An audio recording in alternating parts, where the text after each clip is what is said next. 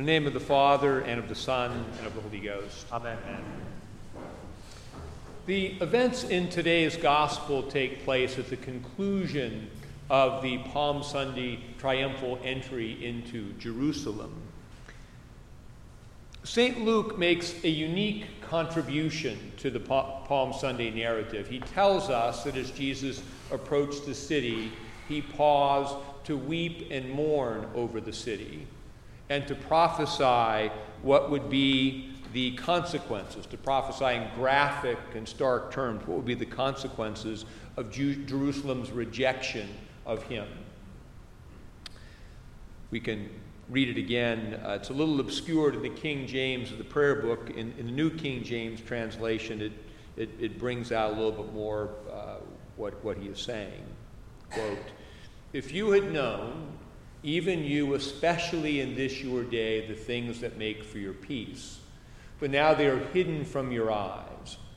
For the days will come upon you when your enemies will build an embankment around you and surround you and close you in on every side and level you and your children within you to the ground.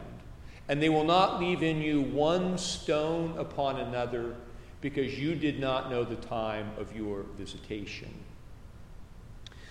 This is a prophecy of historical events that took place in the year AD 70. The Roman legions, led by the general Titus, did indeed march down upon Jerusalem, leveled the city and the temple, and did not leave in it one stone upon another. This was not the first time that the Jewish temple was destroyed by an invading pagan army whose actions were described biblically as God's judgment. In 586 BC, the Babylonian army, coming from what is essentially modern Iraq, also besieged Jerusalem and leveled the city and the temple. The prophet Jeremiah had a long ministry that spanned a time from roughly 620 BC up until the Babylonian destruction of the temple. He had the unenviable job of calling the nation of Israel to repent and letting them know what would be the stark consequences if the people did not change their behavior.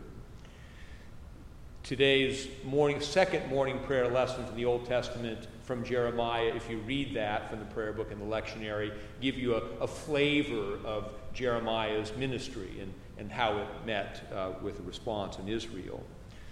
Jeremiah was a very unpopular man during his lifetime. Nobody liked him.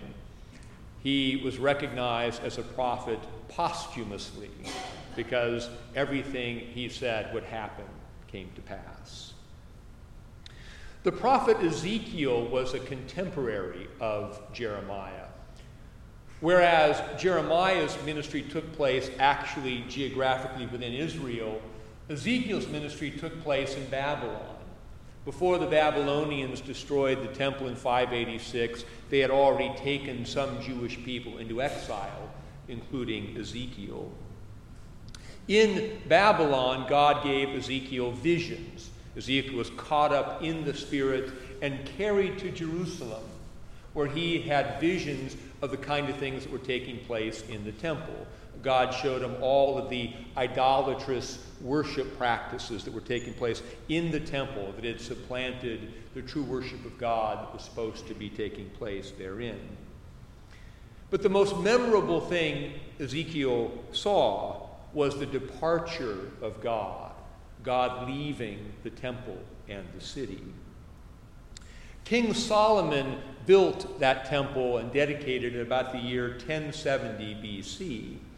And First Kings describes how, at the dedication, the glory of God filled the temple, and God took up residence therein in the Holy of Holies. Quote, A cloud filled the house of the Lord, so that the priests could not stand to minister because of the cloud. For the glory of the Lord filled the house of the Lord. Then Solomon said, I have built thee an exalted house, a place for thee to dwell forever. First Kings describes the coming of God's glory to the temple and God taking up residence.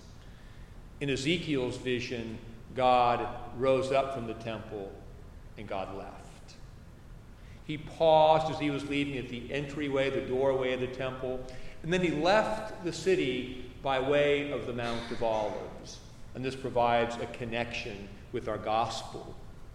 Jesus entered Jerusalem coming over the Mount of Olives in a purposeful undoing of the departure recorded by Ezekiel. For Jesus is the glory of God in human form, and in the person of Jesus, the glory of God returns to the temple.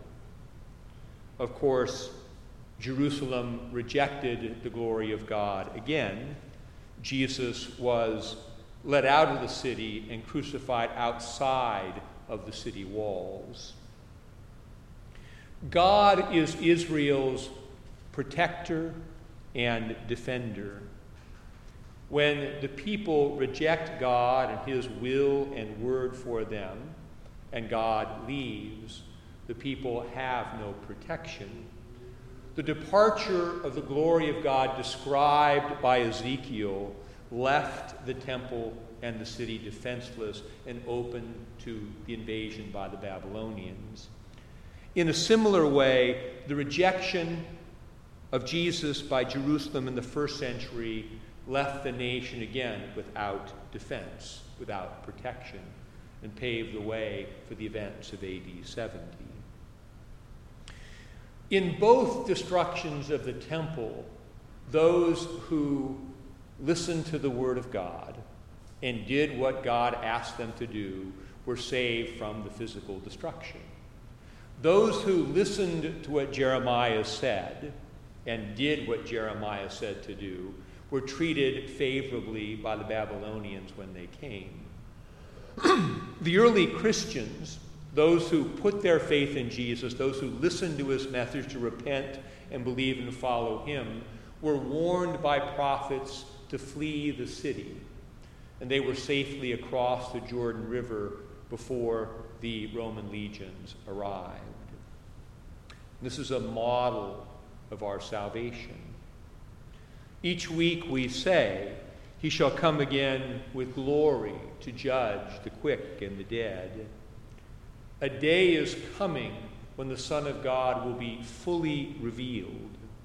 We will see dimensions of reality open up that are now hidden from us. We will see Jesus in the fullness of his glory, and the thoughts of every heart will be revealed. Eternity will fully and finally break into time. And that which is eternal, that which is rooted in God and His presence will remain, and that which is temporary will vanish and pass away. This future revealing of our Lord is anticipated in every Eucharist. Here, eternity breaks into time. Here we taste and experience in part and in a moment in time what we will experience then in full and for eternity. Here Jesus comes to the new Jerusalem. And as we receive him into our hearts by faith, we are saved from our sins and from judgment. As Jesus said, Most assuredly I say to you, he who hears my word and believes in him who sent me has eternal life. He does not come into judgment, but is passed from death into life. And, quote, he who eats my body and drinks my blood has eternal life, and I will raise him up at the last day. Jesus wept over the city of Jerusalem because the people rejected him. And in rejecting him, were left to face the consequences of their sins. There are consequences for rejecting God's will, and there is grace and forgiveness and freedom from judgment for those who put their faith in Jesus, the Son of God, and follow him. This is our special status as God's children. We are the children of God and the heirs of his kingdom. Judgment is not for us, judgment is for the unbelieving world. Nonetheless, the reality of judgment provides us with a sobering reminder that we do indeed, in fact, need to be saved. Thus, let us make sure that we see Jesus when he comes to us now, and that we receive him when he comes to us now. Let us make sure that we know the things that make for our peace. Let us make sure we know the time of our visitation. In the name of the Father, and of the Son, and of the Holy Ghost. Amen.